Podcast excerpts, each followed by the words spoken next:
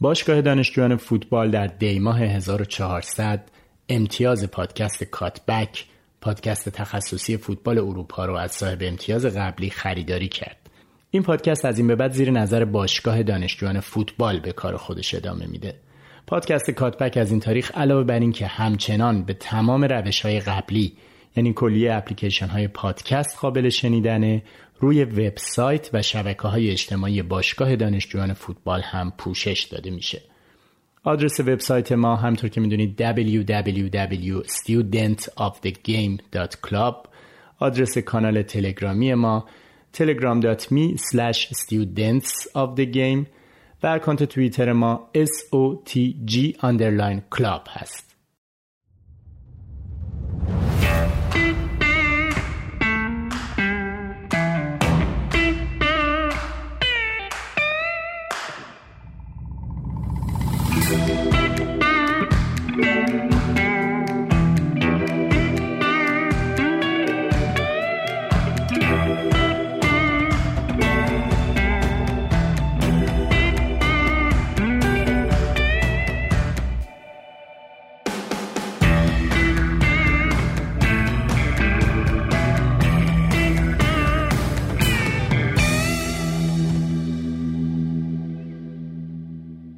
سلام عرض می کنم خدمت شما شنوندگان عزیز پادکست کاتبک. با یکی دیگه از اپیزودهای بخش انگلیس خدمتون رسیدیم. پس از یک مقدار فاصله ای که افتاد اومدیم و روند کارم خب همین اول بهتون بگم که به چه شکله. ما دو تا بازی انتخاب کردیم که دربارهش صحبت بکنیم. بازی آرسنال و منچستر سیتی و بازی چلسی و لیورپول. در کنار اون یکی از تیم های لیگ رو هم می‌خوایم دربارهش صحبت بکنیم که تیم استون ویلای آقای استیون جرارد هست. این اپیزود من هستم خدمتتون. عابد راهدار هستم. نوید محمد و امیرخان شمیرانی هم بعد از مدت ها داریم تو تیممون. خیلی خوب. آقا بریم همین اول کار بریم سراغ بازی سیتی و آرسنال که خیلی بازی جنجالی و جالبی بود و حالا در کنال جنجال هایی که داشت و مسائلی که بود فکر می‌کنم نمایش آرسنال نکته بودش که نظر همگان رو به خودش جلب کرده بود و می‌خوایم بیشتر درباره این قضیه صحبت کنیم. همین اولا بریم سراغ امیر که خیلی وقت با ما نبوده. ببینیم که توبه کرده یا نه. چطوری امیر جان؟ آقا مخلص همگی. خیلی خوشحالم که دوباره این جمع رو می‌بینم و قرار در مورد فوتبال با هم صحبت کنیم. توبه از چی؟ من توبه ای نکردم من. هنوز همون راه همیشگی دارم. توبه از چی؟ سال جدید شده شما درباره ساکا هنوز نمی‌خوای توبه کنی برادر من. حالا بحث در مورد ساکا زیاده. ما هم سالمون مربوط به عید و اینا یه چیزی دیگه از قرار توبه کنم. وای میسم تا فروردین. ولی اجازه بدین حالا می‌دونم ما زیاد در مورد داوری اینو صحبت نمی کنیم اجازه بدین من فقط چند دقیقه کوتاه من صحبت کنم که واقعا این بازی دیگه اصلا افتضاح بود دیگه. یعنی دیگه اصلا هیچ صحبتی نمیشه در موردش کرد. حالا تصمیمات رو میگیم اشتباه بوده صورت گرفته اون پنالتیه یا قبلش کارت زرده کارت قرمز همه اینا. ولی یه بحث دیگه که من توی بازی دیدم و از نظر داوری می‌خوام بهش نگاه کنم اینی که واقعا داور میکشت بازی رو. یعنی صحنه ها رو نمی‌تونست مدیریت کنه. یعنی اگه قرار بود یه اتفاقی تو بازی بیفته بازی جذابتر شه. داور سریع بازیه رو می می‌برد این جذابیت رو می می‌برد هیجان رو می می‌برد. این یعنی این دیگه افتضاحه دیگه. نه تنها تو داری تصمیمات اشتباهی می‌گیری بلکه حتی کنترل هم نداری رو بازی. و حالا در مورد صحنه داوری که خندهدار بود دیگه. اون که بحث جدای اگر ناله کنیم زیاده ولی در کل خیلی ضعیفه. حالا الان یه بحثی دیگه اومده که دارن همه reference میدن به حرف آرسن ونگر مثلا چند سال پیش یادتون باشه گفته بودش که چرا هنوز تو جام جهانی هیچ داور انگلیسی نیست و اینکه چرا ما دسترسی نداریم. یعنی مشکل ونگر این بود. میگه ما چرا دسترسی نداریم به اینا. چرا انقدر دورن؟ نمی‌تونیم ازشون انتقاد کنیم. سریع با ما برخورد میشه و VAR اضافه شد. VAR هم یکی از چیزهایی که هنوز تو انگلیس به نظر من جا نیفتاده. آبه. احمقانه است بعضی از رفتاراش. داوره که پشت دوربینه یا پشت تلویزیونه و داره بررسی می‌کنه ضعیف عمل می‌کنه. و یکی از چیزهایی که خب یه خورده از جذابیت حداقل بازیه بازی که الان می‌خوایم با هم بررسی کنیم کم کرد. یعنی حالا اینجوری نبودش که خیلی بازی خوبی باشه تا یه حدی خوب بود ولی یکی از عواملی که این بازی یه خورده از اون فرم خوبش خارج شه به نظر من داور بود. نمی‌دونم نظر شما چیه. سلام به همه خیلی مخلصیم. خوشحالیم ما شمیرانی داریمتون. قدم روی چشم ما گذاشتید قدم رنجه فرمودید. بعد از مدت ها اومدی و مرد نمایش به این درخشانی بعد از 15 سال از تیم دیدی وقتت رو با داوری هدر میدی. به در مورد زیبایی های تیمتون صحبت کنیم. اما حالا چون امیر در مورد داوری صحبت کرد منم بگم که فقط مختص به اون بازی هم نبود. اصلا قضاوت نمی کنیم که غلط یا درست تصمیمات. من فقط می‌خوام بگم تصمیماتی که شاعبه برانگیز بود رو سه تا بازی مهم داشتیم توی این هفته. مثلا بازی آرسنال و سیتی بوده که دیدید دیگه خودتون. بازی تاتنهام و واتفورد بود که به نظر من یه چیز عجیبی لوریس اومد توپ و زد و دستش هم خورد به پای بازیکن واتفورد. اگه اشتباه نکنم اونم اونجا هم هیچی. و همین بازی که چند دقیقه پیش تموم شده بازی لیورپول و چلسی ما داریم بعد اونم دقیقا بحث می‌کنیم. همین بازی هم دو سه تا صحنه شبهه برانگیز داشت. و خب عجیبه. یعنی واقعا منم درک نمی‌کنم چرا باید داوری اینقدر از اصل فوتبال فاصله داشته باشه سطحش. منم سلام می‌کنم. حالا که بحث داوریه یه جنبندی نقصندی بخوام بکنم. اینه که همون داور بده میشه داور وار. یعنی استیکل بسیار معیوبی هستش که چند تا احمق هایی که به همدیگه تفنگ دادن به اون میمونا دور همدیگه جمع شدن دارن به همدیگه تیراندازی می‌کنه یعنی نظر من. یه مش افرادی که تو حلقه تکامل به اون زنجیره آخری نرسیدن دور هم جمع شدن. دارن به هم دیگه کمک حالا من حقیقتا این که صحبت کردن درباره داوری ما خیلی وقت دیگه اصلا درباره تصمیم های داور صحبت نمی کنیم ولی این بار کمی جایز دونستم. اینم این که واقعا در نتیجه بازی ها تاثیر مستقیم داشت. تصمیماتی که گرفته بود. درباره وار حقیقتا من, من یه چیزی بگم رد بشیم. حالا اون صحبت آرسنگر منم دیدم ویدیوشو که دست به دست شده و فکر می‌کنم اینم علتش ما توی لیگ های دیگه هم اشتباه خیلی زیاد می‌بینیم. مثلا امسال بازی میلان و روم یادم توی سری آ یه عجیب و غریبی بود که اصلا داور کامل دیگه خودش گل می‌زد پاس گل می‌داد. خیلی عجیب بود. ولی فکر کنم که تفسیر قانون توی انگلیس یه مقدار توسط داور با لیگ های دیگه خیلی فاصله داره. درباره داور وار هم خیلی کوتاه بگم رد بشم نویدم صحبت داره. اینی که من به نظرم وار پدیده بدی نیست اما باید داور برای وار تربیت بشه. مثل داور خط نگهدار که مثلا داور وسط نمیره خط نگهدار وایسته. برای وار باید داور رو تربیت کنیم. چون حسی که به من میده این داورایی که می‌ذارن برای وار برخوردشون با تکنولوژی واسه من شبیه مثلا برخوردیه که مثلا حالا شاید مثال درستی هم نباشه ولی مثلا یه مقدار مثلا دوستان سن بالاتر وقتی که یهو این سرعت تکنولوژی بهش برخورد می‌کنن با گوشی های هوشمند یه همچین حالتی یه همچین برخوردی داره داورای مخصوصا انگلیس با وار یه همچین حالتی هم میده. مثلا سر پنالتی 5 تا 6 تا صحنه مختلف رو نگاه کرد که بفهمه که کی توپو زده و در نهایت نفهمید ولی توی اسکای با یه زوم ساده ولی متوجه شدن که کی زودتر به توپ رسیده بود.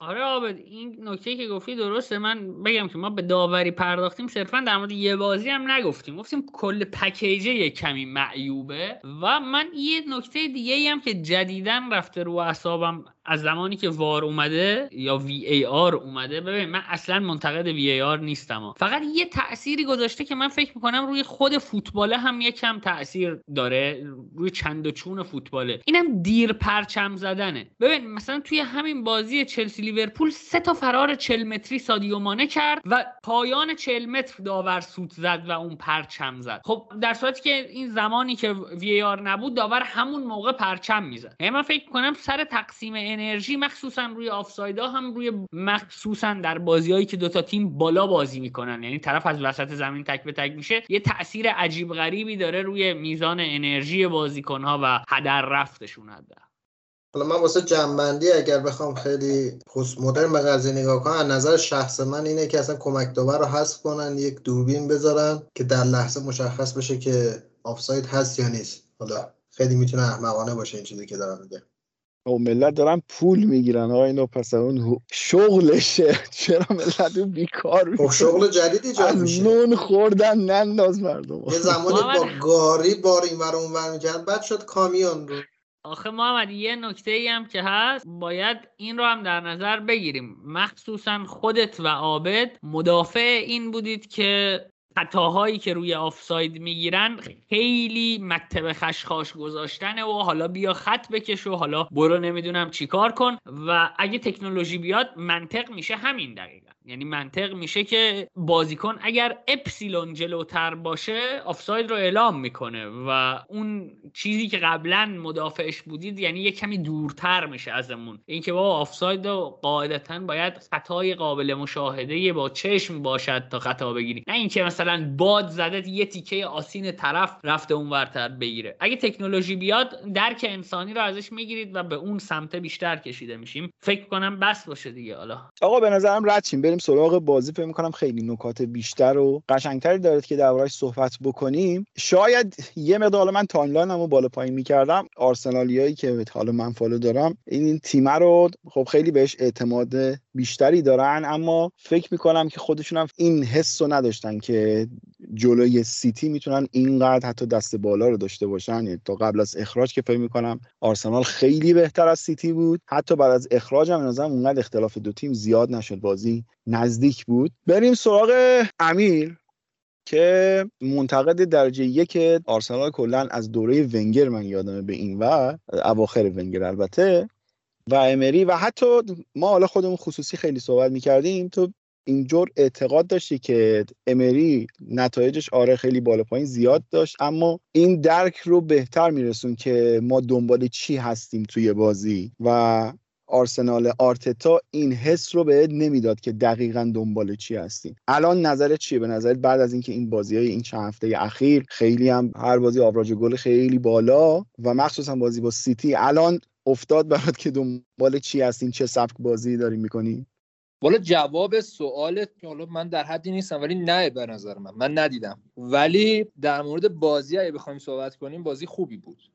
خدا وکیل یعنی آرسنال خیلی خوب بازی کرد در حد توانش و چه بیشتر و از اون طرف هم خب منسیتی هم به نظر من شب منسیتی نبود. یعنی بازی که همیشه می‌کنن و نداشت و از طرف یه نگاه دیگه هم اگه بندازیم می‌بینی که ورزشگاه عالی بود. یعنی من خیلی وقت بود ندیده بودم جو ورزشگاه امارات و این شکلی. یعنی یادم نمیاد که انقدر پر سر صدا باشن از دقیقه یک تشویق کنن و این تاثیر این چیزه بود دیگه. نوع بازی بود که اصلا ما از دقیقه اول اومدیم سعی کردیم بازی رو دستمون بگیریم و گل زدیم و یعنی یه جوری بودش که من لذت بردم حداقل که بعد چند سال این شکلی بازی دیده. نقاط ضعف که زیاد داره هنوز ولی در کل نه. روند رو به پیشرفته به روند رو به پیشرفته ولی اینجوری هم نیستش که بگی برنامه خاصی یا نه.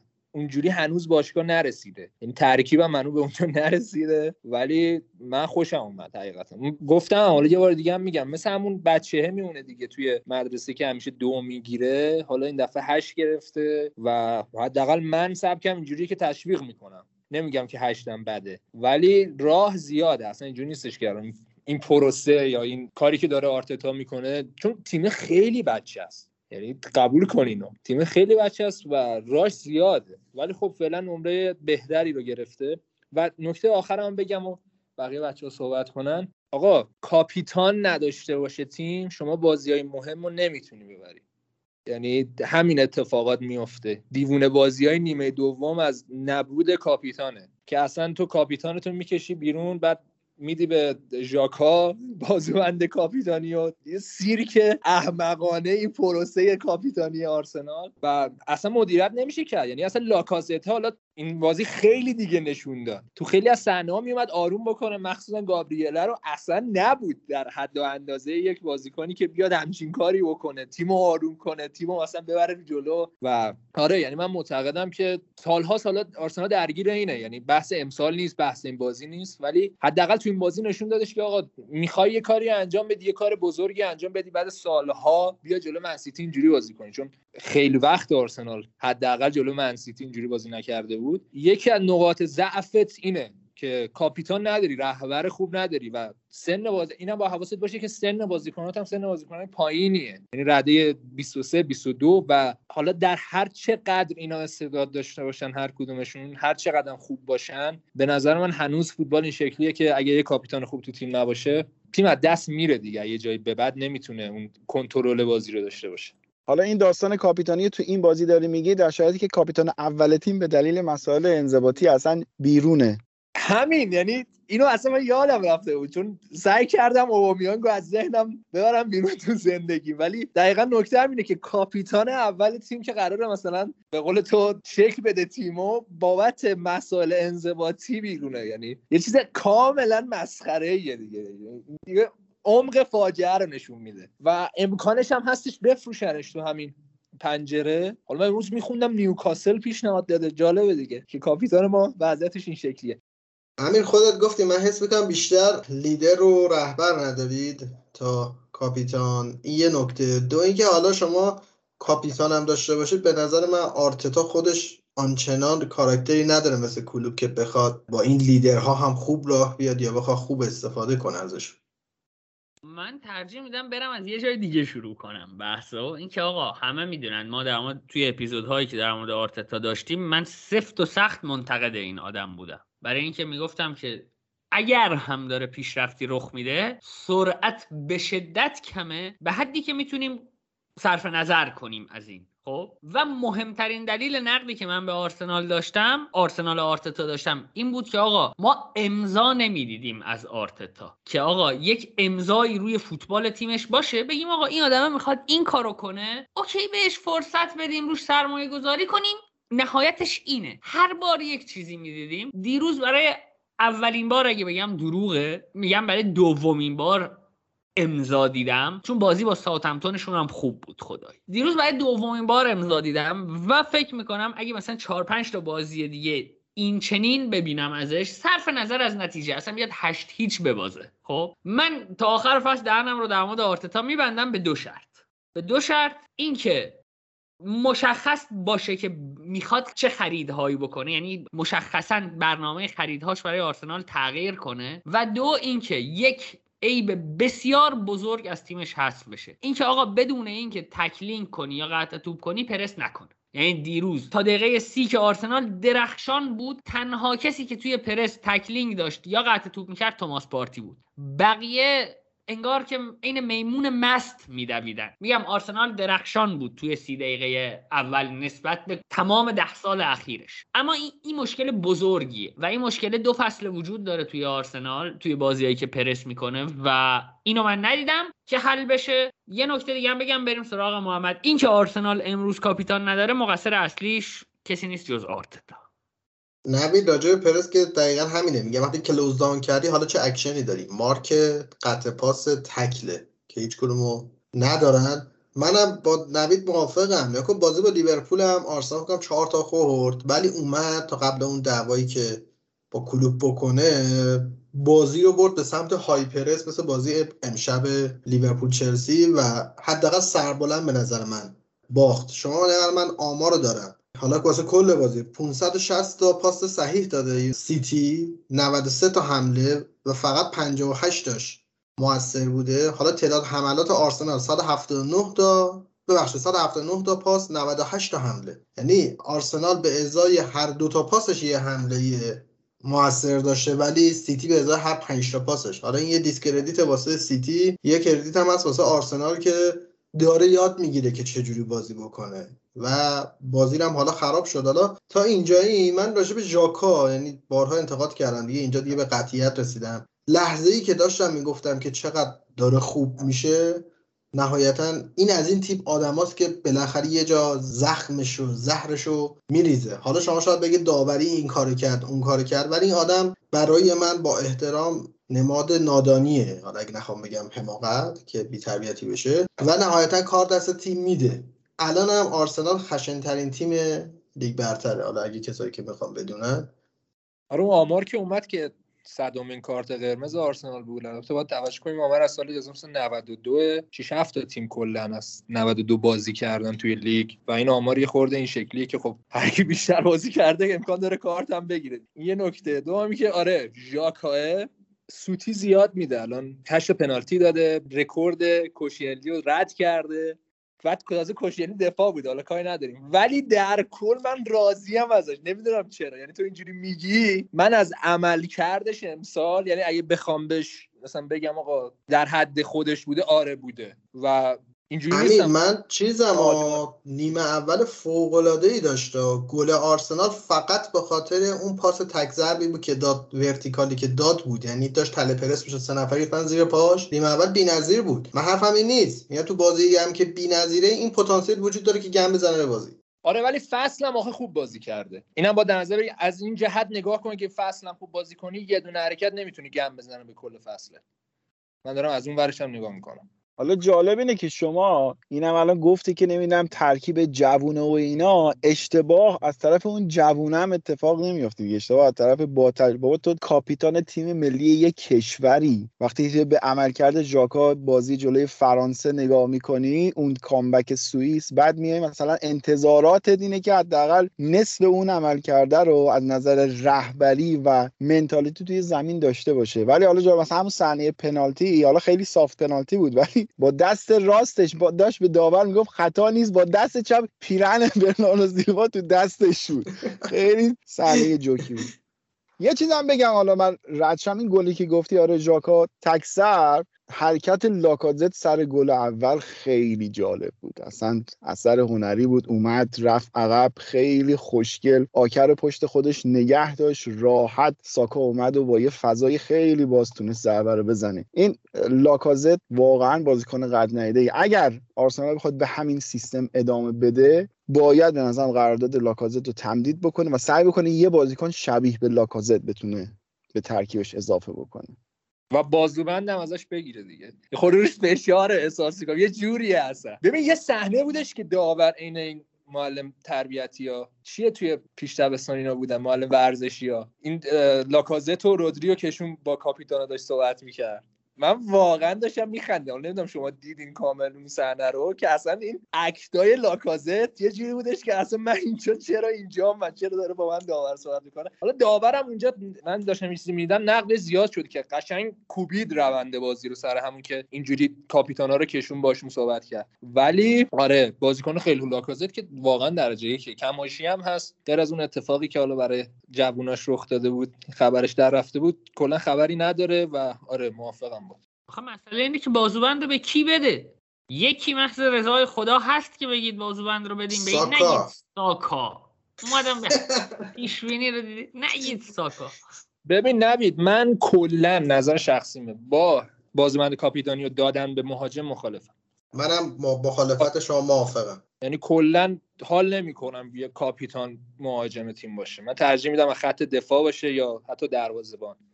امیر می‌دونی من چرا میگم؟ چون که مهاجم و بازیکنهای جلوی زمین همش به فکر خودشون تو کل کریرش. حالا من این تئوری هم دارم که مربی های بزرگ از هافک دفاعی هم به عقب. خیلی تئوریه. بغیر از رینوس میشل و یوهان کرویف.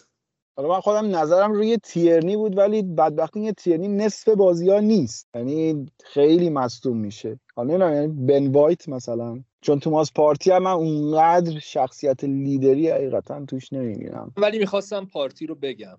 یعنی بازیکنی هستش که به نسبت حداقل حالا قرار شد از قبل مهاجما صحبت کنیم دیگه تجربهش بالاتره و من نظرم رو پارتی بود حالا.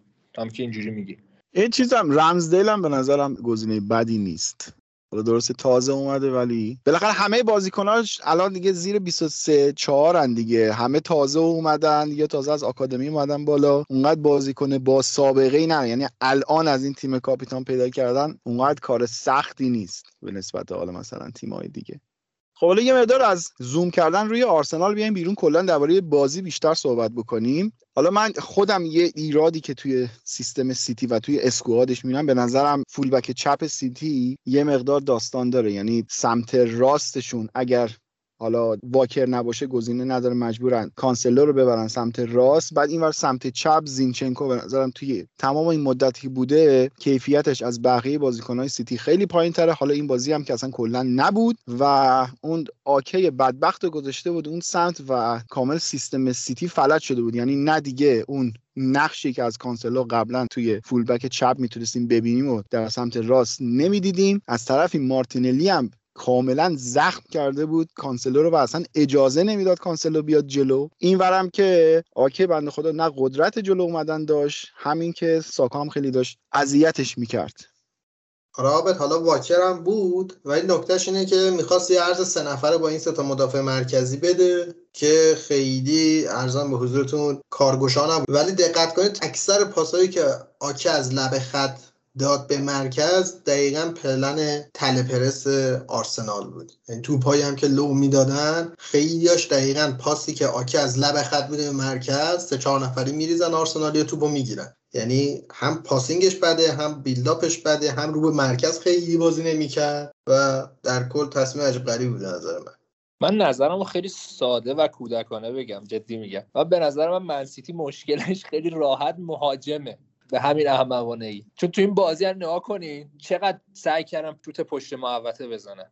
و دفاع آرسنال دفاعی هم نیستش که تو مجبور شی اینجوری بازی کنی جلوشون. چون مهاجم نوک ندارن. خیلی راحت یعنی مهاجم نوک خوب داشته باشن از گوشه ها می‌تونن بیشتر فشار بیارن انقدر مجبور نشن توپو توی ارز بازی بدن. و من اینجوری می‌بینم بازی رو. یعنی من سیتی تا مهاجم نخره. حالا دفاعش هم که من ترسیدم الان از آرسنال ببازن یا بره 200 میلیون دفاع بخره. یعنی خوشحال شدم که ما باختیم حداقل بازار به گند کشیده نشد. ولی اینا مهاجم به نظر من نیاز دارن. آره.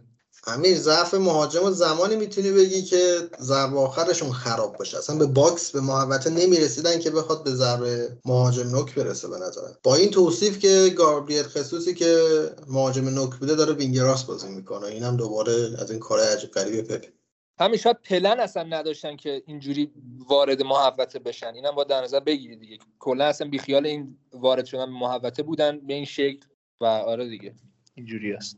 حالا امسال که پپ از میشه گفت fourth man run هم پرده برداری کرده. بعضی وقتا کار از سومی میگذره به چهارمی می‌رسه. یه چیز دیگه ای که منو واقعا آزار می‌داد وقتی داشتم بازی رو می‌دیدم. ببین دقیقه 80 بازیه. آرسنال ده نفره است. باز هم با چهار پنج بازیکن حمله می‌کنه. حالا توپ لو میره برگشت می‌خوره. توپ میاد دست برناردو سیلوا. بازیکنهای سیتی پنج به چهارن با مدافعین آرسنال. برناردو سیلوا توپ نگه میداره تا تمام بازیکنهای آرسنال برگردن. اونجا هم بازی یکی یکی من احساس می‌کنم یک اگه بگم بیماری ذهنی شاید حالا کلمه درستی نباشه اما یه کمبودی داره سیتی توی شخصیت بازیش به این شکل که تا تمام تیم حریف نره و نچپه توی دفاع خودش احساس می‌کنم سیتی احساس آرامش نمی‌کنه. یعنی وقتی که تمام تیم حریف رو کاملا جمع می‌کنه تو زمین خودشون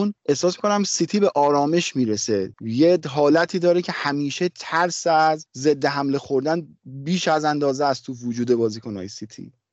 و عابد اینجوری توی همون مسئولیت رانگنیک هم گفتیم اون time طلایی انتقال از دست میده. ولی اینکه تیم حریف ده نفر است شما همه جا تو همه انتقالات برتری عددی داری و داری این شانس از خودت می‌گیری. ولی این نکته هم در نظر بگیریم ما انتقاد کردیم. اولا Boxing Day دوما تمرینات کمه سوما سیتی تیم بی ای نیست. فرمولش رو تو اپیزود قبل گفتیم چجوریه. چیزی که بیشتر حالا رو مخ من بود این روی کردش با این لو بلاک و دفاع اتوبوسی آرسنال بود. اکن من با نوی توی شماره چهار مجلمون گذاشتیم که یکی از پترن های باز کردن دفاع اتوبوسی این بیلداپ فلنک تو فلنکه مثلث رو هر گوشه توپو می‌بریم چپ و راست و از اون زون 13 و 15 سعی می‌کنیم وارد محوطه جریمه بشیم.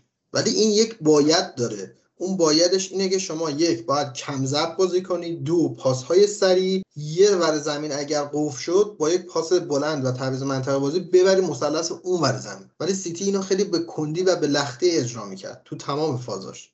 و اینکه مسئله بعدی این بود که با حضور آکر رسما سمت چپت مثلثی شکل نمی گرفت یعنی شکل می گرفت ولی من زمان بازی هم توییت کردم. به نظر من تعریف برتری عددی عوض شد توی اون بازی. یعنی برتری عددی به چیزی می‌گویند که در یک منطقه مشخص از زمین شما حداقل یک یار بیشتر از حریف داشته باشید به شرطی اینکه آن یار نیتن آکه نباشد. جدی میگم یعنی واقعا اصلا قصد تمسخر ندارم. یعنی مثلا می‌دیدی که مثلا سمت چپ زمین چهار در مقابل سه می‌شد توی فاز حمله و بازیکنهای سیتی به آکه پاس نمی‌دادن. با اینکه گزینه پاس می‌شد. یعنی انگار یک اعتمادی بهش وجود نداشت. از وسط زمین که می اومدیم این ور به آکه پاس نمی‌دادن واقعا. و اینم عجیب بود برای من.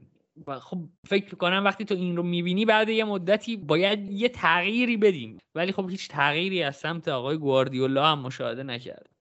یه چیز دیگه هم که من من سیتی دیدم بازی با تاتنهام مگه اشتباه نکنم اوایل فصل. این شکلی که بازی من سیتی روی یه رو به اول هم خیلی مهمه. یعنی اگه یه رو به اول و اینا استارت خوب بزنن بازی سوارشن بازیاشون رو خیلی راحتتر می‌برن. تا اینکه یه به اول بازی رو از دست بدن و مجبورشن و اصلا قیافه گواردیولا رو دیدیم نیمه اول اینجوری بودش که نمی‌خوام من این بازی رو این شکلی رو. و اگه نه یه رو 20 دقیقه اول اینجوری بازی نکنن بازی رو دستشون بگیرن. خیلی جذاب‌تر بازی می‌کنن.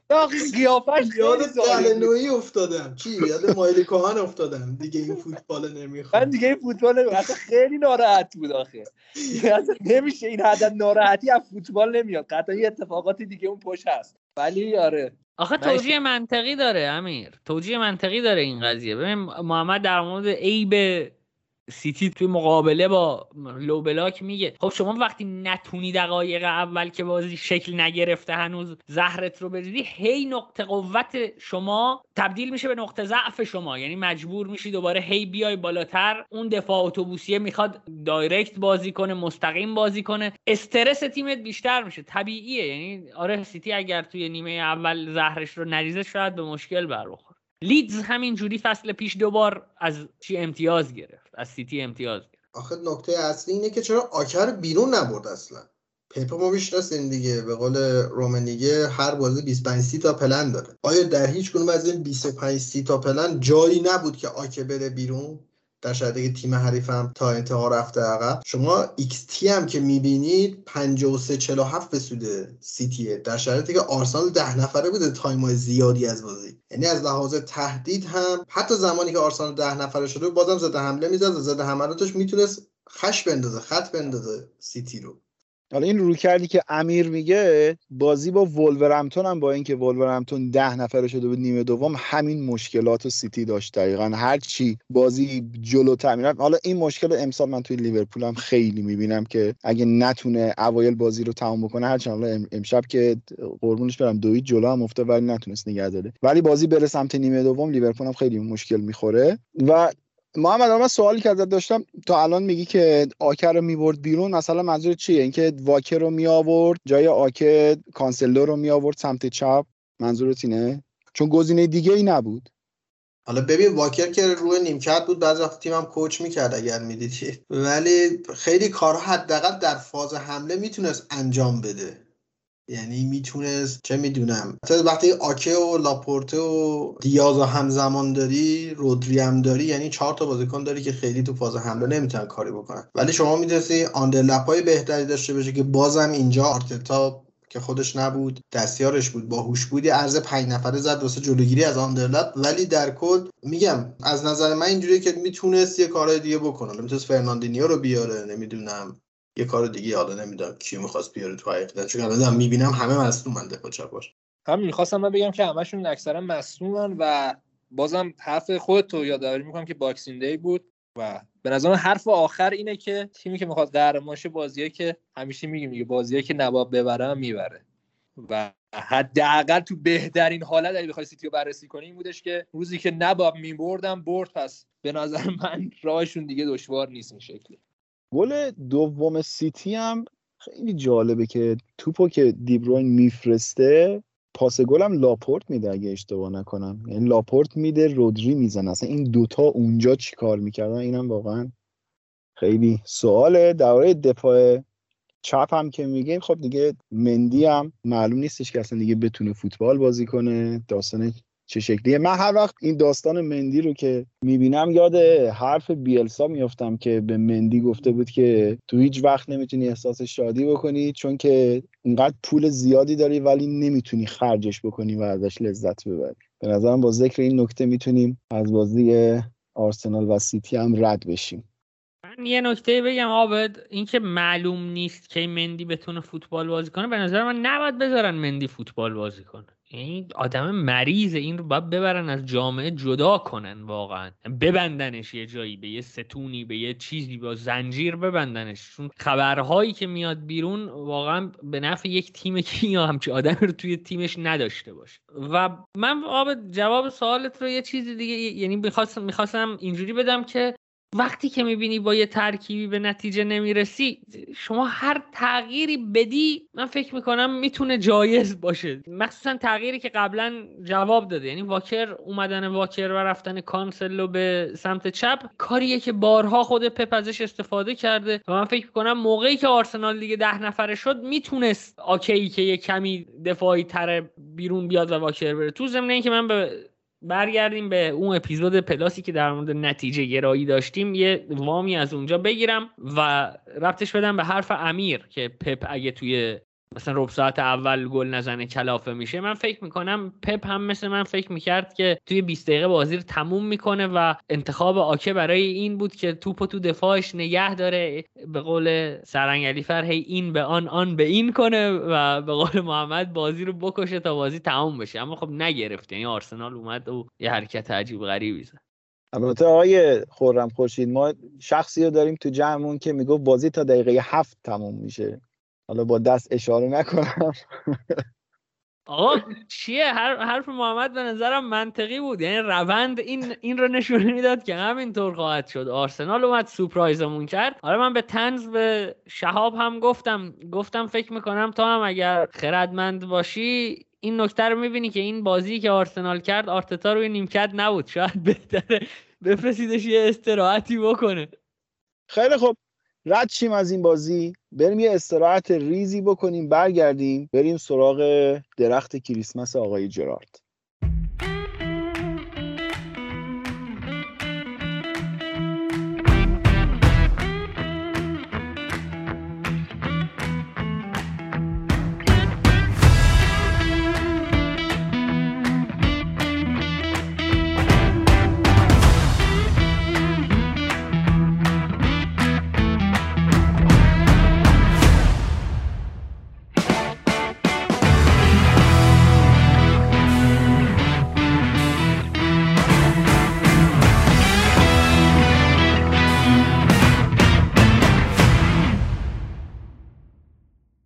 خب برگشتیم. حقیقتا اگر اپیزود صد ما رو گوش داده باشین ما درباره میلان آقای آنجلوتی صحبت کردیم و سیستم درخت کریسمس و خیلی جالبه که ما اتفاقا اونجا صحبت کردیم درباره اینکه در فوتبال مدرن چطور میشه این سیستم رو پیاده کرد و باگهاش صحبت کردیم. ولی خیلی زود به یک موردی خوردیم که همون سیستم رو داره پیاده می‌کنه اما با یه سری تغییرات استیون جرارد توی استون ویلا و گفتیم که خب جالب میشه که بخوایم دربارهش صحبت بکنیم. جرارد که خب می‌دونیم اول توی تیم پایه لیورپول بود بعد رفت رنجرز دوره نسبتا موفقی داشت. بعد از مدت ها تونست قهرمانی رو از سلتیک پس بگیره و الان هم اومده هدایت استون رو گرفته که استون خب تابستون جک گریلیش رو از دست داد اما مهرهای به نسبت خوبی میشه گفت که جذب کرد اما حالا چقدر این مهرها تونسته به کارش بیاد یک صحبت دیگه است. که خب طبق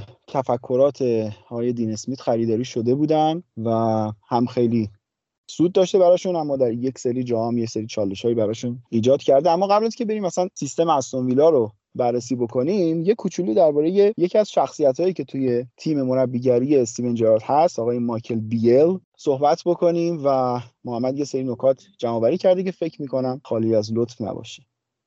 ببین آبد ما همیشه با هم میگم بحث می‌کردیم. من می‌گفتم جراد سرمربی خوبی نیست. علتش هم این بود که ایده واحدی نداشت و خیلی من الگوهای پرتکراری نمی‌دیدم. ولی توی رنجرز یه دستیاری داره آقای مایکل بیر که آبد گفت. ایشون توی همون Coaches' Voice. یک وبینار دارن که اونم واقعا چیز پشپیزون خیلی خوبیه. اونجا میاد صحبت می‌کنه و شما سی چل دقیقه که میگذره می‌فهمی که این آدم که دست راست جرارد هست هم ذهنیت کنشگرای خیلی خوبی داره هم واکنشگرای خیلی خوبیه. حالا این مغز متفکر رو بذارید در کنار یه کسی مثل جرارد که کاراکتر فوق با کنترل رخکن فوق داره. در نتیجه میشه به حالا که من این شناخت رو پیدا کردم میشه به جرارد و کریرش از نگاه محمد نوپسن امیدوار بود.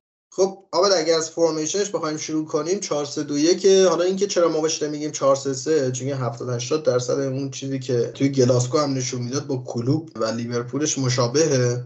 علتش اینه که این دو مثل چلسی خیلی عقبتر از اون تک مهاجم بازی می‌کنن. یه شیش تخریبی کامل می‌خواد. و دو تا هشت درگیر یعنی خیلی عقاید رادیکال و شفافی داره. دو تا full back داره که تو فاز حمله میشن wing back و ما شاهد ترکیب مثلا دو سه چار یک یا دو سه پنج میشیم. که کش و تارگت دفاع چپ و راستاش کاملا این خصوصیت رو دارن. جز بایدهاش build up کمزر با پاسهای محکم بین دوتا پای. خودش همیشه میگه فوتبال از نظر من خیلی چیز ساده ایه فوتبال اینه که شما مرکز زمین یک دو داشته باشید یا دو یک. یعنی یا مثل 4 3 یه دونه single pivot دو تا 8 یا اینکه دو تا 6 داشته باشید یه ده. حالا میریم جلوتر. من راجع به سیستم های دفاعیش و عقایدش و اینا هم میگم که تئوری جالبی داره به نظر من.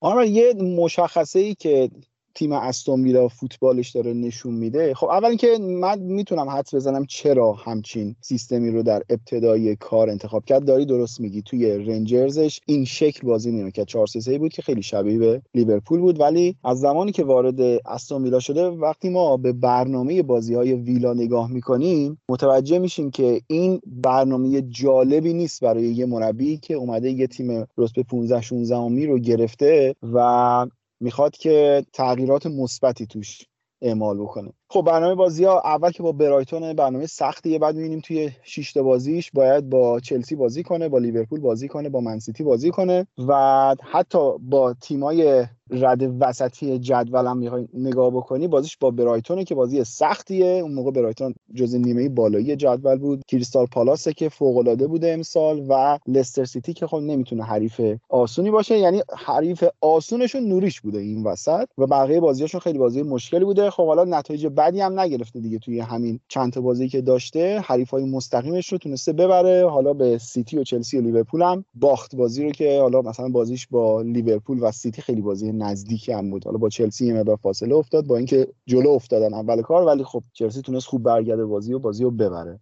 وقتی که به این برنامه نگاه می‌کنی یه مقدار قانع میشی از اینکه چرا اصلا باید بیاد یه همچین فوتبالی رو بازی بکنه و خط دفاعش رو زیاد سعی کنه بالا نبره از وسط زمین. مثلا ما جلوترین نفری که توی سیستم دفاعی ویلا می‌بینیم واتکینزه که اونم در خط وسط زمین حضور داره. یعنی کاملا تیمو می‌کشه عقب سعی می‌کنه زیاد بالا بازی نکنه. و یه نکته هم همین اول کار بگم جرات خیلی زود به این نتیجه رسید که یا باید واتکینز بازی کنه یا دنینز یعنی اولین بازی دنینز و واتکینز با هم بازی کردن. دنینز اومد وینگر چپ بازی کرد واتکینز خط جلو بود و خیلی زود به این نتیجه رسید که این انتخاب درستی نیست. و وقتی که به formation بازی بعد نگاه می‌کنیم می‌بینیم که اشلی یانگ اومده و وینگر چپ داره بازی می‌کنه. یعنی به این قطعیت رسید که اشلی اونجا حالا یه توهین به اشلی یانگ نشه. صرفا منظور این که اشلی typical اصلا بازیکن وینگر چپ نیستش. حداقل سنش هم خیلی رفته بالا. و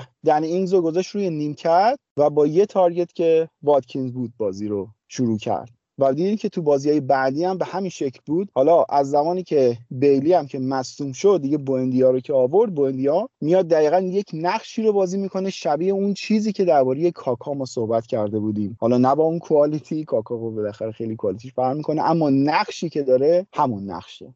آبت علتش اینه که این دوتا بازیکن پشت مهاجم باید link player باشن. با چربش به سمت هافبک بودن تا مهاجم بودن. اگر طرف وینگر بود و inside forward بازی می‌کرد حالا شما می‌تونستی واتکینز و اینگزو بذاری. ولی این بازیکن مثلا مثل دوتا پشت مهاجم های چلسی خیلی باید خصوصیات هافبکی خوبی داشته باشن. شما من خیلی کنجکاوم که مثلث بوندیا بیلی و واتکینز رو ببینم و حس می‌کنم مثلث واقعا جذابی باشه. آره منم می‌خواستم دقیقا همینو بگم. این دوتا احساس می‌کنم خیلی می‌تونن مثلث جالبی رو با واتکینز شکل بدن. من یه چیزی بگم. من چیه وبینار آره وبینار رو دیدم. من یه چیزی که یه یادم افتاد و گفتم الان بهتون بگم. اگه فنخال مثلا این وبینار رو بمیره خودکشی می‌کنه. یعنی اصلا توی مربی های جدید با ایده های جدیدشون و اینا خیلی مت... من چیزی که دیدم اینه که خیلی متفاوتن. یعنی مثلا محمد گفتش که حالا ترکیب و این شکلی میشینه ولی وقتی می‌دیدی اتفاقا خیلی داشت در مورد انعطاف صحبت مثلا می‌گفت که آقا من تیمم چی می‌خواد؟ تیمم چیه و با چیکار کنم باش این خیلی مهم بود براش. که ظرفیت تیمم چیه و اصلا بازیکنام چه شکلی هم؟ بازیکنایی که می‌تونن توپو حمل کنن بازیکنایی که می‌تونن توپو چه می‌دونم یه مهاجم رد کنن یه مدافع رد کنن. همه اینا رو در نظر می‌گرفت و سعی می‌کرد تیم رو این شکلی بچینه. و خب مربیای الان می‌فهمم. حداقل اینکه چرا الان مربیای قدیمی حالا اکثر بازیاشون رو ما دیدیم دارن کم کم جاشون رو به مربی جدید میدن. چون این انعطاف رو خیلی بیشتر دارن. و اتفاقا بلدم هستن که چجوری انعطاف داشته باشن. مثلا مثلا آرسن ونگر رو تو نگاه کن سعی کرد انعطاف پذیر باشه. دفاع سه نفره چی؟ خودش رو سعی کرد وقف بده در حال. ولی بلد نبود. این بلد بودن اینکه چجوری باید انعطاف پذیر باشی چجوری یاد بگیری. اصلا یه جاش می‌گفت هوادار چی هم من می‌خواد خیلی برای من جالب بود. و همه اینا باعث میشه که میگم مربی های قدیمی ایده های قدیمی کم کم دیگه برن و حالا ایده های جدید و این انعطاف پذیری بالاتر ترکیب های بیشتر اضافه شه به فوتبال. من اینجوری دیدم که اگه مثلا فنخال یا مثلا مربی قدیمی تر اینو ببینن سکته می‌کنن. که داره چی کار می‌کنه این؟ چرا این شکلیه؟ امیر حالا خود کرویف هم توی مصاحبه که با اسپایر داشت اون اصلا گفته بود تاکتیک تیم رو بر اساس culture اون جایی که داری مربیگری می‌کنی باید بچینی مثال می‌زنه میگه باسکیا هیجان دوست داره نتیجه مهم نیست. می‌دونم کاتالانیا متحد بودن به فلسفه واسهشون مهمه و خیلی چیزای دیگه. مثلا در راستای حرفای امیر مثلا خود خودش 6 تا مثلا pattern گذاشته که در فاز حمله چیکار بکنیم. تیم حریف low mid high. چجوری دفاع می‌کنه؟ over و behind یعنی پشت line بازی کنیم بزنیم توی zone 14 یا دور بزنیم full back های کناری رو. چگونه برای هر line اگه طرف 4 3 بازی می‌کنه برای هر line بیشترین دردسر رو ایجاد بکنیم؟ همیشه روی line دفاعی حریف یک برتری عددی one plus داشته باشیم. یعنی اگر چهار نفرن ما این پنج نفره رو داشته باشیم. سوالی که پیش میاد اینه که اگه تیم حریف پنج دفاع بازی کنه آیا می‌خوای مثل ناگلزمن شما پنج به علاوه یک بذاری؟ یعنی یه کسی بیاد third man run بکنه؟ میگه که تا جایی که میشه attack کنید و یک در مقابل یک به وجود بیارید. و اینکه چجوری بتونیم بین لاین های حریف طولی بازی بکنیم. حالا من خیلی سرتیتوار دارم میگه ولی تمام اینا رو که می‌بینی تو حس می‌کنی که این یک مربی کاملا واکنشگرای ولی در فاز حمله. یک مورد خاصی هست که ما وقتی این واکنشگرا همه فکر می‌کنن خب بر اساس حمله حریف دفاع کنیم. ولی اینا بر اساس دفاع حریف حمله می‌کنن و خیلی مورد جذابیه به نظر من. من بخوام حرف امیر رو تکمیل بکنم. به نظرم این مربیای حالا جدید و به قول محمد پست مدرنی که ما الان داریم می‌بینیم یه جورایی حالت مهندسی معکوس داره برای من. یعنی حالا مربیای کلاسیک قدیم یک سیستم مشخصی دارن وارد هر تیمی میشن تیم رو بر اساس ایده های خودشون شروع می‌کنن به چیدن. ولی مربیای جدید بر اساس داشته هاشون تو هر تیم حالا شروع می‌کنن که خب ما این داشته ها رو داریم. حالا حریف چی داره؟ بیایم اینطور بچینیم.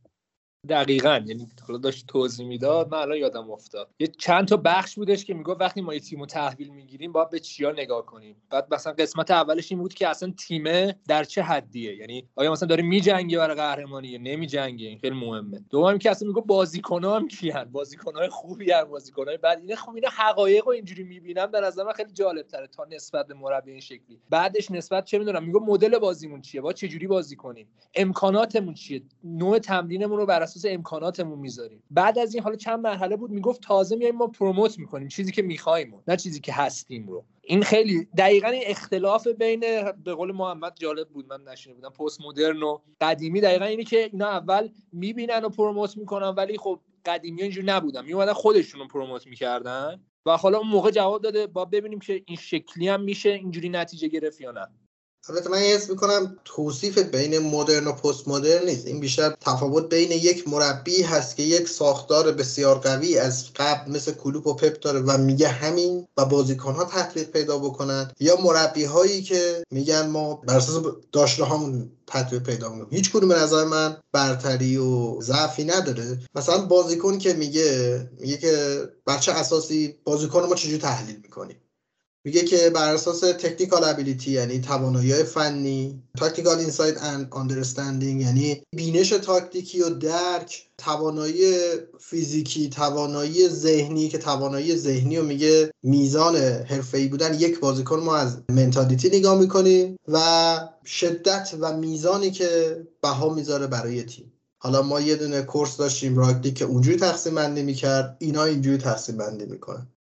حالا محمد جواب همه این سوال ها رو و میشه گفتش که برآورد اینجوری بگم بهتره برآورد این نکات رو مثلا ما توی فاز بیلداپ ویلا می‌تونیم ببینیم. توی فاز بیلداپش جالبه که دوتا سنترال میدفیلدرشون کاملا واید میشن میان و میشینن جای فولبک های ویلا. و ایده این شکلیه که دوتا سنترال میدفیلدری که ما داریم توانایی بازی با پاشون و تصمیم گرفتن سرعت تصمیم گیریشون از دوتا فولبک ما بیشتره. فولبک همونو میفرستیم بالا چون سرعتشون و حالا ارسالشون بهتره. بعد میای نگاه می‌کنی می‌بینی که توی بیلاپ ویلا 74 درصد حمله ها از سمت جناهین بوده و از این 74 درصد درصد خیلی بالایش از سمت راست بوده. یعنی جایی که بوئندیا بوده کش بوده و مکگین. و خب زمانی که full ها کامل بالا میان خب وینگرها که کاملا میان inside میشن و compact میشن و توی map هم که ما نگاه می‌کنیم یه دو سه پنج کاملا wide می‌بینیم. یعنی مثل همون درخت کریسمسی که اومدیم برعکسش کردیم. حالا بعد وقتی که pass map ویلار هم نگاه می‌کنی این wide ه رو کامل میشه توش دید. و یه نکته دیگه هم که داره نقش متی کشه متی کش وقتی که به موقعیتش اون اوریج پوزیشنش در زمان حمله که نگاه می‌کنی توی ترکیب ویلون نفر دومه. یعنی بعد از واتکینز که جلوترین بازی کنه نفر دوم متی کش رو می‌بینیم توی لان. و حالا از طرف دیگه توی defensive action شون هم همین شکلیه. low block کار می‌کنه. وقتی بریم نگاه کنیم با سیستمی که دین اسمیت داشت چیز می‌کرد؟ دین اسمیت PPDA ش به صورت میانگین ده ممیز سه بود ولی PPDA ویلات در زمان جرارد شده 16 ممیز 36 یعنی تقریبا میشه گفت 50 درصد PPD افت کرده. ولی به نسبت موقعیت هایی که ویلا داره میده موقعیت ها خب حالا میشه گفت اینا یک علتش خود دیپ شدن میشه از حد تیمه. موقعیت هم که به تیم حریف داره میده به شدت کاهش پیدا کرده. ولی از اون طرف توی فول بکاش مثلا متیکش پاس کلیدی که داره میده تو هر بازی تقریبا دو برابر شده. یعنی در زمان دین اسمیت پاس کلیدی که می‌داد یک ممیز 6 بود و الان این عدد کاملا دو برابر شده نزدیک سه شده توی هر بازی. اصلا آبد علت داره که line رو بالا نمیاره دوباره همونجا اشاره می‌کنه. میگه بهترین جایی که ما line دفاع یعنی چهار تا مدافع رو بذاریم روی قوس مرکز زمین نیست جلوی محوطه جریمه هم نیست. میگه 25 الی 30 متر دروازه خودی جلوتر و میگه اینجا جاییه که اگر حریف long ball بازی بکنه گلر به راحتی می‌تونه بیاد جمع بکنه و خط دفاعی راحتتر می‌تونه کار کنه. تازه شما اینو متصور بشه یه انسان بسیار فرهیخته از لحاظ ذهنی مثل تایرون مینگز هم داره. در هرچی line دفاعش عقبتر باشه بهتره. از طرفی میگه وقتی که ما mid press بازی می‌کنیم یعنی توی اینجا قرار می‌گیریم مدافعین مرکزی حریف هم مجبورن که جلوتر بیان. در نتیجه ما برای ضد حمله و پشت دفاع حریف بازی کردن پلنهای خیلی بیشتری داریم. مثلا محمد توی فاز دفاع حالا مثلا شما یه درخت کریسمسی که ما داریم حرفش رو می‌زنیم و تجسم بکنید که حالا مثلا یه نوک تیز داره بالا و هر چی که خط میاد عقبتر این wide تر میشه پهنتر میشه. اون compact زیادی که مرکز زمین دارن تیم حریف رو وادار می‌کنن که برن به کناره ها و دو تا وینگر ویلا حالا درست مثلا توی formation اولیه که میاد 4 3 می‌بینی ولی قشنگ 4 3 2 1 چون اون دو تا وینگر به جای اینکه برن مثلا مدافعین کناری رو مارک بکنن کاملا میان روی central midfielder ای حریف اونجا میان کار می‌کنن. بعد حالا این وینگرها نقششون یه جاهای یه مقدار زیادتر هم میشه شما این سیستم خب باگی که داره باگش توی کناراست دیگه. تیم حریف خیلی راحت می‌تونه تو جناحه این overload کنه. کاری که می‌کنن زمانی که توپ به هر سمت میره وینگر مخالف وظیفه‌شه که برگرده بره خط دفاع پنج نفره رو اونور تشکیل بده. حالا اگه شما مثلا امشب بازی چلسی و لیورپول نگاه کرده باشین دقیقا کاری که نیمه دوم مثلا سادیو مانه داشت می‌کرد. از بس دیگه چلسی wide شده بود مانه مجبور بود بیاد و اون خط دفاع پنج نفره رو تشکیل بده.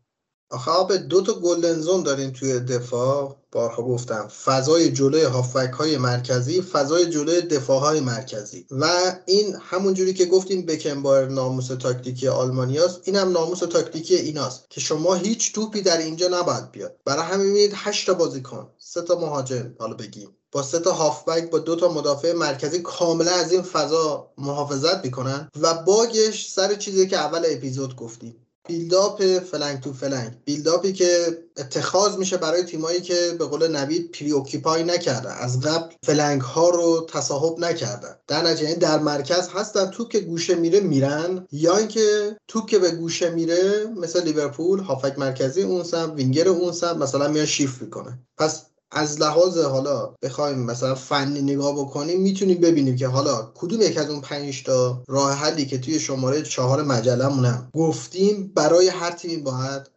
انتخاب بشه. یعنی الان توی فوتبال اروپا داره این شکلی pattern ا جابجا میشه که حریف وینگر نداره build-up flank to flank و حرف تو. زمانی که نتونیم عرض کنترل کنیم حالا میایم ما یه ارز پنج نفره میدیم که با کمترین دوندگی بتونیم جلوی این بیلداپ های فلنگ تو فلنگ رو بگیریم. خیلی خوب. فکر می‌کنم که نکاتمون درباره ویلا تموم شد. دوباره یه ریزی استراحتی بکنیم و برگردیم و بریم سراغ بازی چلسی لیورپول.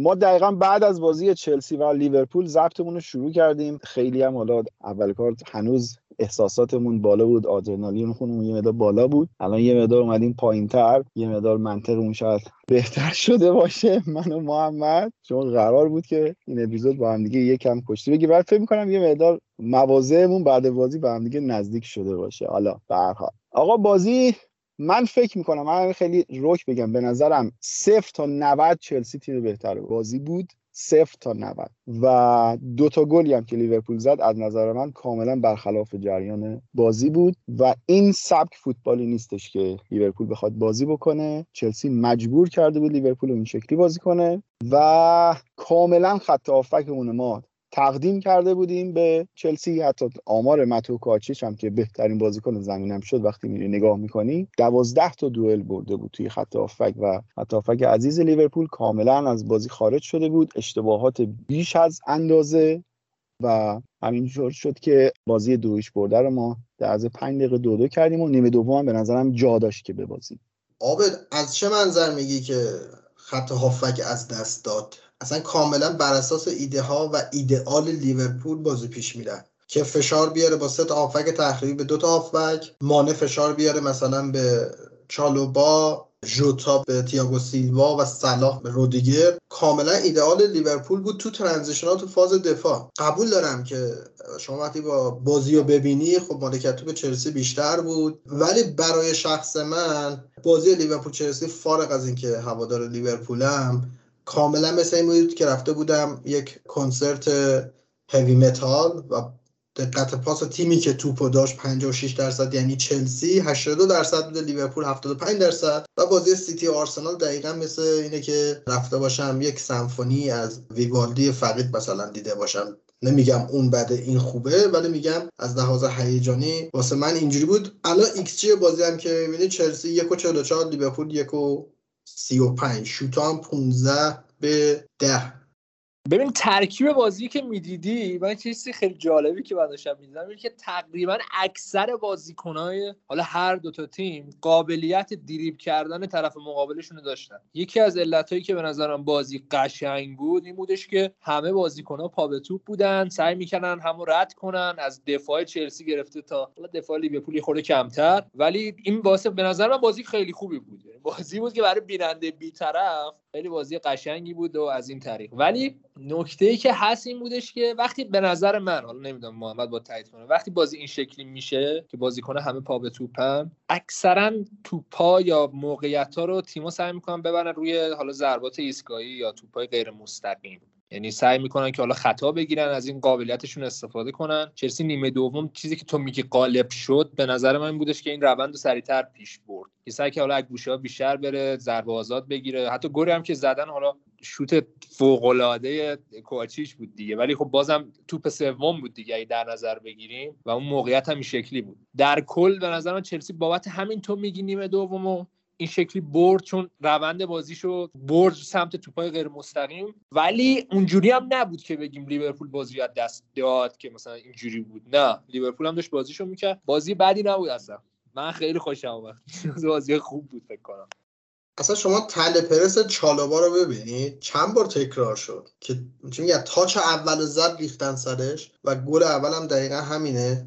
حالا من که اصلا یک تار موی آیه یوهان کرویف کبیر هم نیستم ولی تو این زمینه من حقیق با ایشون هم نظرم که فوتبال پایه و گرس روتس تا یه حدی خوبه ولی شر مطلقه. از این منظر که بازیکنها رو محدود می‌کنه و کارمند تحویل فوتبال میده. ولی اگه بخوایم منصف باشیم همین صحنه گل اول شما اگه نگاه کنید یکی از ساده ترین چیز هاست برای مدافعین مرکزی. قدرت پیش بینی تشخیص ارتفاع توپ که با پای چپ بزنم یا پای راست یا با سر بزنم. در اون صحنه ارور 404 داد چالوبا و توپی که بعد با پا چپ یا با پا راست و کلیرنس می‌کرد و با سر به اون شکل خندهدار دفع کرد و گل اول خورد. چلسی هم با همون بیلداپ فلنگ تو فلنگش لیورپول واقعا زخم کرد. یعنی چهار نفر این و چهار نفر اونور و همان شد که آبد گفت دیگه. نیمه دوم مانع اومد تا محوت عقب آقا شما میگی که بازی این شکلی بوده. ببین ما من دارم میگم من این همه بازی از تیمم دیدم خب؟ ما تیمی نیستیم که این شکلی بازی بکنیم. ما مجبور شدیم. ببین این یه واقعیت از نظر من ما باید بپذیریم که خط هافبک چلسی تونست خط هافبک ما رو از بازی محو بکنه و ما تمام پلنمون شده بود که توپو بندازیم بلند بره رو سر مثلا مدافعین چلسی. وقتی که ضربه سر اول زدن یهو بریزیم سرشون اونجا توپ بگیریم و بریم مثلا سمت دروازه. همون صحنه اول خب گل انتقال دیگه. فوتبال چهارفاز آلمانی دیگه. اپیزود قبل هم راجعش صحبت کردیم. توپو بیاریم تو انتقال بریم. بعد مرد مومن با میلنر تو می‌خوای چیکار بکنی؟ آها خیلی زیبا گفتی. ببین ما از ژاکا گفتیم سر بازی سیتی و آرسنال عین همون کار شما بیا میلنر رو نگاه کن. okay شما یک نیمه میلنر عملکرد دفاعی بدی نداشت حالا تو نیمه اول. ولی اون خطای بیموردی که اصلا هاورس دو به تک و توپ هم داشت می‌رفت تو اصلا دلیلی نداره اونجا. اون تنه رو بزنی چسبیده به خط محوطه جریمه یه خطا بدی که خب مارکوس آلونسو حالا خیلی بهش گیر میدن ولی واقعا خوب می‌زنه ایستگاهی ها تو همین امسال هم گل هم زده. عین چی رفت اونجا؟ یه خطای مفت و مسلم داد. همون هم تو برگشت اومد. گل گل بازی هم تو زمین حریفه. یهو تماشاچیات هیجانی شدن تیم یهو جون گرفت. اصلا بازی داشت که کم کم می‌رفت به سمت این که دیگه خب دیگه نیم اول رو جمع بکنیم و یه دوم ما بازی رو ببندیم. خیلی راحت برگشت چلسی به بازی. آخه اصلا تو خدایش تو لیورپولی منم لیورپولی هم دیگه. اینجا بی‌طرفی میلر واقعا لحاظ ذهنی و منتالیتی از نظر من در حد افلاطون و ارسطو هستن. مثلا این آدم بره فلسفه بخونه. اصلا کار با این داشت ندارم. ولی شما بازی با لستر هم همینه دقیقه تیم گل می‌خواد آقا رو میاره تو. بنده خدا دیگه بدنش داره ارور میده که آقا من نمی‌تونم فوتبال بازی بکنم. بعد اینو کلوب به عنوان مثلا اسلحه پنهان واسه کامبک زدن بازی با لستر میاره تو. یعنی واقعا گوشام داغ می‌کنه به عنوان یه هوادار لیورپول. یه نکته ای رو اول سر این جنگ بکنیم بریم سراغ سوژه های بعدی. حالا من تو به ماتیپ خیلی گیر دادیم. واقعا نبود ماتیپ این بازی خیلی ضربه زد. یعنی کاملا ما پلن حملمون بیلداپمون اصلا شکل نمی‌گرفت. چرا؟ چون ما تو خط حملمون یه دونه بازیکن رانر نداشتیم. یعنی خط ما دو متر نمی‌تونست توپو حمل بکنه ببره جلو. یه بار یه صحنه فقط فابینیو تونست دو تا مدافع رو رد بکنه نزدیک بود مثلا یه خطری بشه. در تمامی صحنه رو تو نگاه کن. بعد ولی برعکسش. دو تا بازی داشتیم امسال. یه دونه جلو سیتی یه دونه جلوی چلسی. دو تا بازیکن برناردو سیلوا متئو کواچیچ جفتشون کاملا نشون داد که اگر یک بازیکن که بتونه توپ رو حمل بکنه دریبل بزنه جلوی لیورپول قرار بگیره ما خیلی به مشکل می‌خوریم. البته اگر ماتیب بود بازی سوم شد به سود چلسی. این هم بگم. شما فقط داری این ور قضیه رو می‌بینی؟ اون ور قضیه هم هست که میاد واسه تو فاز دفاع. با یک و نود و پنج مهاجم یک و هفتاد و پنجی بالا سرش هد بزنه یعنی از لحاظ ذهن خودش قدش یک و شسته تو ذهن خودش. الان امشب مثلا کناته چی کاری کرد که ماتیب نکرده بود؟ یعنی جفتشون از هیچ فرقی نداشتن. نه حداقل در دوئل ها شرکت کرد. یه چیزی هست به نام پرش. آدم زانوش رو خم می‌کنه میره پایین حداقل سی سانت از سطح زمین میاد بالا. آیا ماتی با قد یک و سی سانت اگر بپره جدی میگم. حالا من اینو فان دارم میگم نگاه کنید. سی سانت سی سانت یعنی اندازه یک نیم گوشی. اگر بپره هیچ مهاجم بالا سر ایشون نمی‌تونه هد بزنه. ولی خب خدا هیکل خوبو به کی داده دیگه؟ بگذاریم. آقا فقط چی نیستی این فقط هم تنها تعیین کننده بازی شما نیستید آیه راهدار. من یه نکته رو بگم این که دو تا مهاجم حریف در واقع یعنی ماونت می اومد کنار هاورت و دوتا مدافع وسط شما رو اذیت می‌کردن تا پولوشیچ بتونه پشتشون ران کنه. این بی تاثیر نیست در کیفیتشون. و من ناراحتم واقعا ناراحتم. به این دلیل که مثلا میری نگاه می‌کنی می‌بینی همه سایت ها به هاورتس نمره کم دادن. در صورتی که به نظر من یکی از مهمترین بازیکنهای چلسی توی این بازی هاورتس گل دومی که پولوشیچ زد رو علاوه بر اون حرکت خردمندانه کانته من حاصل ران هاورتس می‌دونم. واقعا نمی‌دونم چرا این چیزا دیده نمیشه. چون که نمیشه مترش کرد نبید. شما بازی خونی و جایگیری و نمی‌تونی مترش کنی. چجوری می‌تونی بگی یه بازیکن خردمند بود فالس ران کرد مثلا که پشتش خالی بشه. ولی فلانی اگر 400 تا پاس بده آمارش ثبت بشه. این بحث درود. همین بازی مارکوس آلونسو روی گل صلاح به نظر من یه حرکت عجیب غریبی کرد. یعنی برداشت من این بود که می‌خواست صلاح رو بفرسته به سمت خط اوت و عرض رو ازش بگیره. و پای تکیهگاهش رو پای جلوش قرار داد که به خط نزدیک تره و اینجوری شد که با یه بدن رفت تو باقالیا. یعنی بعد همین بازیکن نمره های خوب گرفته از سایت ها و عجیبه. میگم چرا؟ چون مثلا دو تا کیپاس داده. ولی نگاه می‌کنی اون جایی که باید تأثیر گذار باشه به اون شکل عجیب و غریب رفت تو باقالیا. یه نکته دیگه هم بگم که من خیلی به رمزدیل گیر می‌دادم. این بازی شوتی که صلاح انداخت پشت مندی نشان دهنده خردمندی این بزرگوار بود. سه گام بر میداره و بعد دایو می‌زنه. در صورتی که یک دروازه‌بان کمخرد یا بیخرد ارزش این گام ها و زمانی که می‌تونه گام برداره رو درک نمی‌کنه و سعی می‌کنه صحنه های زیباتری خلق کنه. منظورم رمزدیل نبود چون بابت ریاکت اوور اکت یا گام بر نداشتن و دایو در جا زدن برای ساخت صحنه های زیبا از رمزدیل مثال زده بودم الانم اسمش رو بردم و اگر گام بر نمی داشت اون توپ گل بود. و درود به شرف آقای مندی.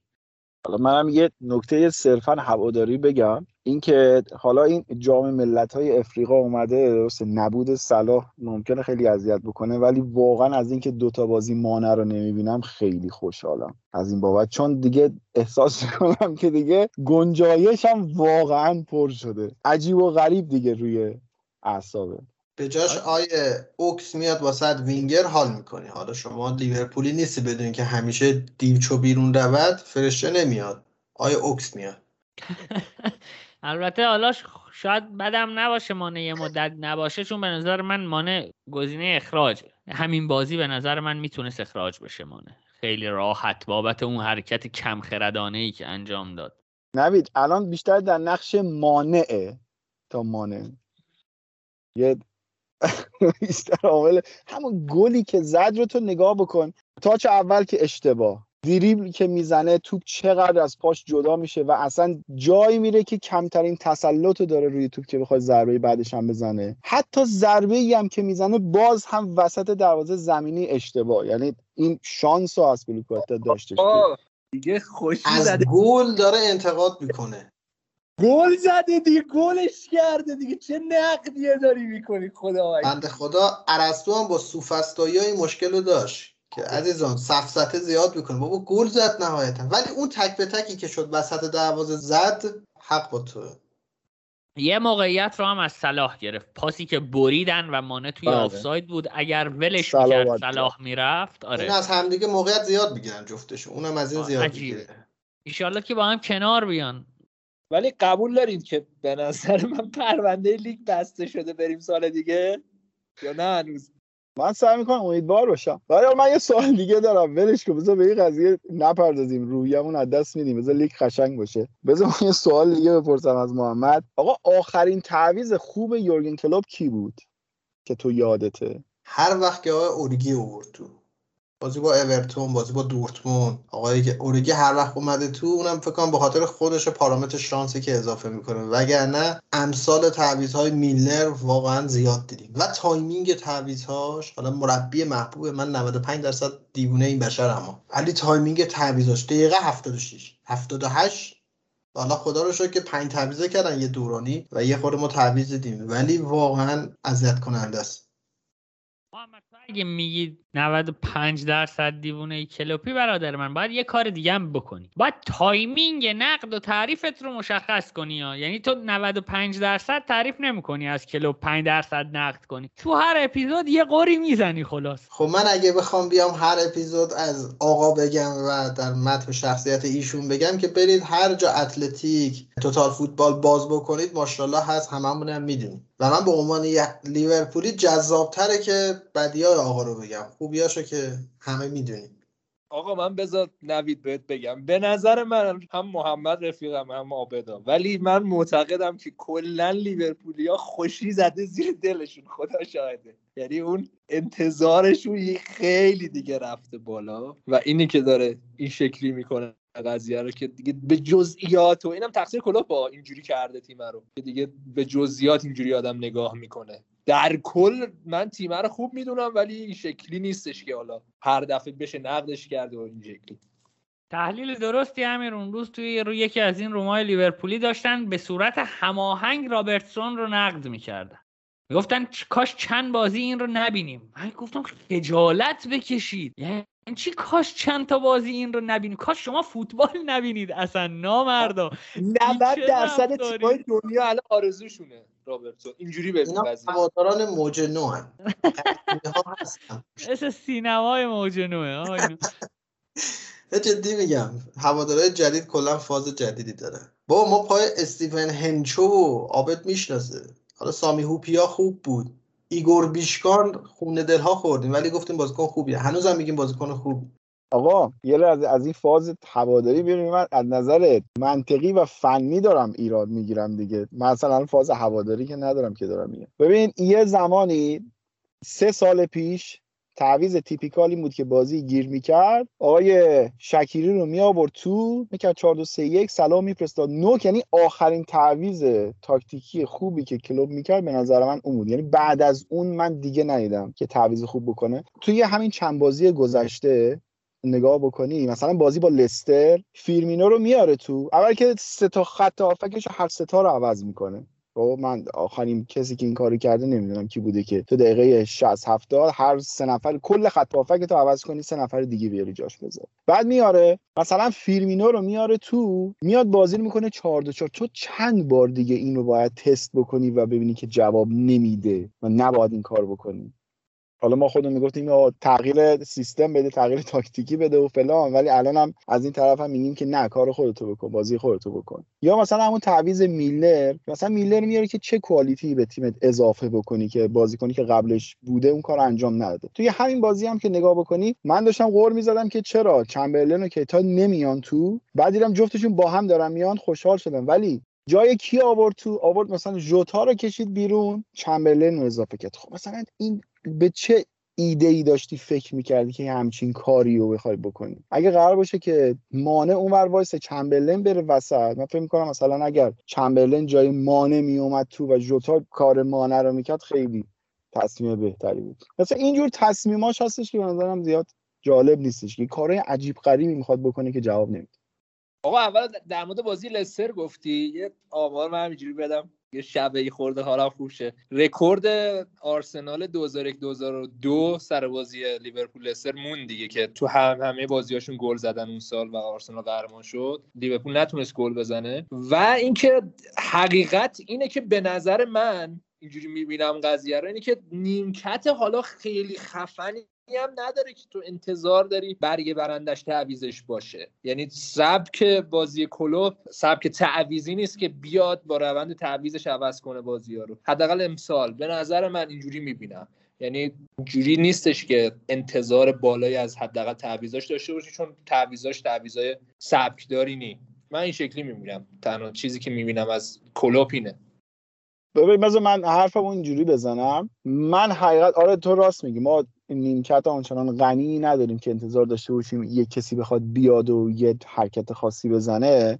و خب دیگه مثلا دو تا گزینه تهاجمی ما داریم. یه دونه اوریگیه یه دونه هم فیرمینو که جفتشون نبودن. اوریگی که مصدوم شد بعد اومد یه گل زد مصدوم شد رفت. فیرمینو هم که امسال دیگه روی کیتا رو داره سفید می‌کنه انواع و اقسام مصدومیت های مختلف رو داره می‌گیره. مشکل ما با اینه که من حقیقتا اینطور استنباط می‌کنم که اگر قرار تعویزی بشه صرفا مهره ها عوض بشن. یعنی همون بازیکن با همون نقش صرفا فقط مهره عوض بشه. اما کلوب میاد مثلا هافک میاره جای مهاجم. نمی‌دونم دفاع میاره بیرون مهاجم می‌بره میاد همه چیز رو یهو می‌خواد عوض بکنه و از بین می‌بره بیشتر.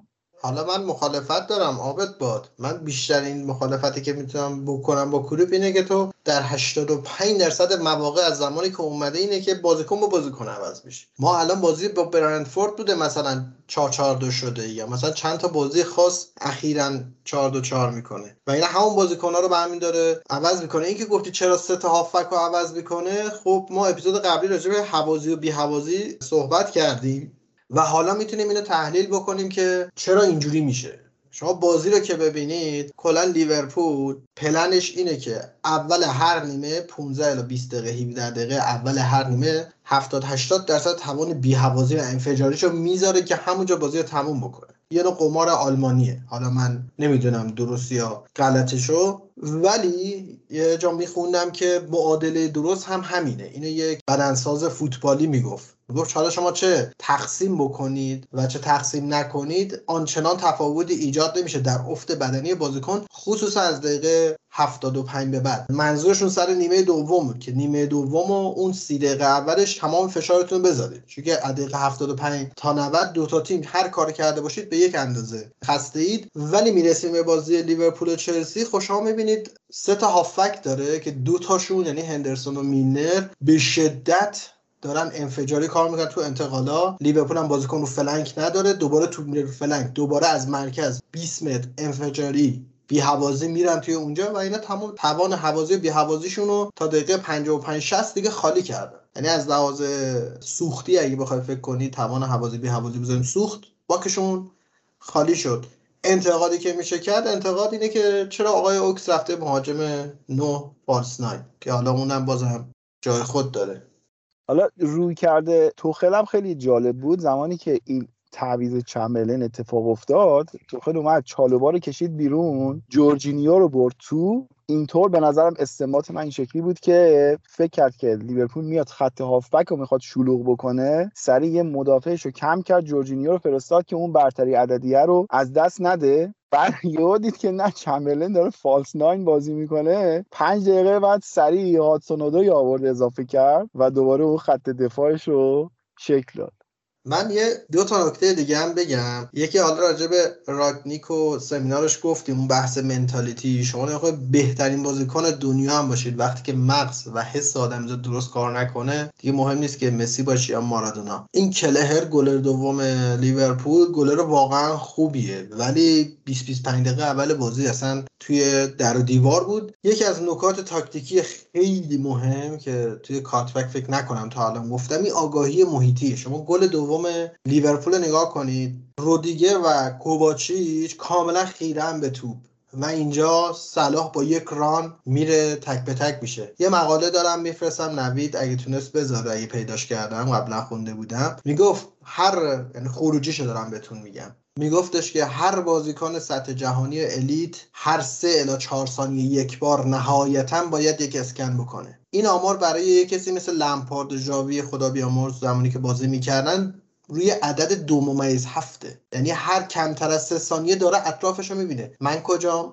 حریف کجاست؟ توپ کجاست؟ و فضا کجاست؟ خیره شدن به توپ به معنای blind spot یا دادن نقطه کور به تیم حریف. و توی سطح اول دنیا همه دنبال این شکافان که پیدا کنن وقتی که می‌گفتم آیا اریک دایر نقطه کور هستن یعنی که کاملا خیره به توپه. هیچ نمی‌دونه که من کجام. دستتون درد نکنه. فکر کنم که بنزه کافی صحبت کردیم. حواشی داستانهای لوکاکو هم ما با شما همگی با هم توی رسانه ها دنبال می‌کنیم و کاری بهش نداریم. خیلی ممنون که تا اینجا همراه بودید. شنیدید اپیزود. امیدوارم که نکاتی که گفتیم براتون مفید باشه و خلاصه سرگرم شده باشید. حسابی. دمتون گرم. همون صحبت همیشگی نوید. کاتبک رو می‌تونید از همه پلتفرم های پادکست شنو دنبال بکنید. همچنین توی کانال تلگرام هم اپیزودها آپلود میشه. اگر از طریق اپلیکیشن های پادکست ما رو بشنوید این کمک زیادی به ما می‌کنه. ولی خب بازم هر جور که صلاح خودتون از تلگرام هم بشنوید دمتون گرم مشکلی نداره. اگر نقدی پیشنهادی حتما گوش میدیم. همین که ما رو به دوستانتون و کسانی که فکر می‌کنید این مطالب می‌تونه براشون جذاب باشه معرفی می‌کنید. خیلی خیلی از شما ممنونیم. مواظب خودتون باشین. تا اپیزود بعدی خداحافظ.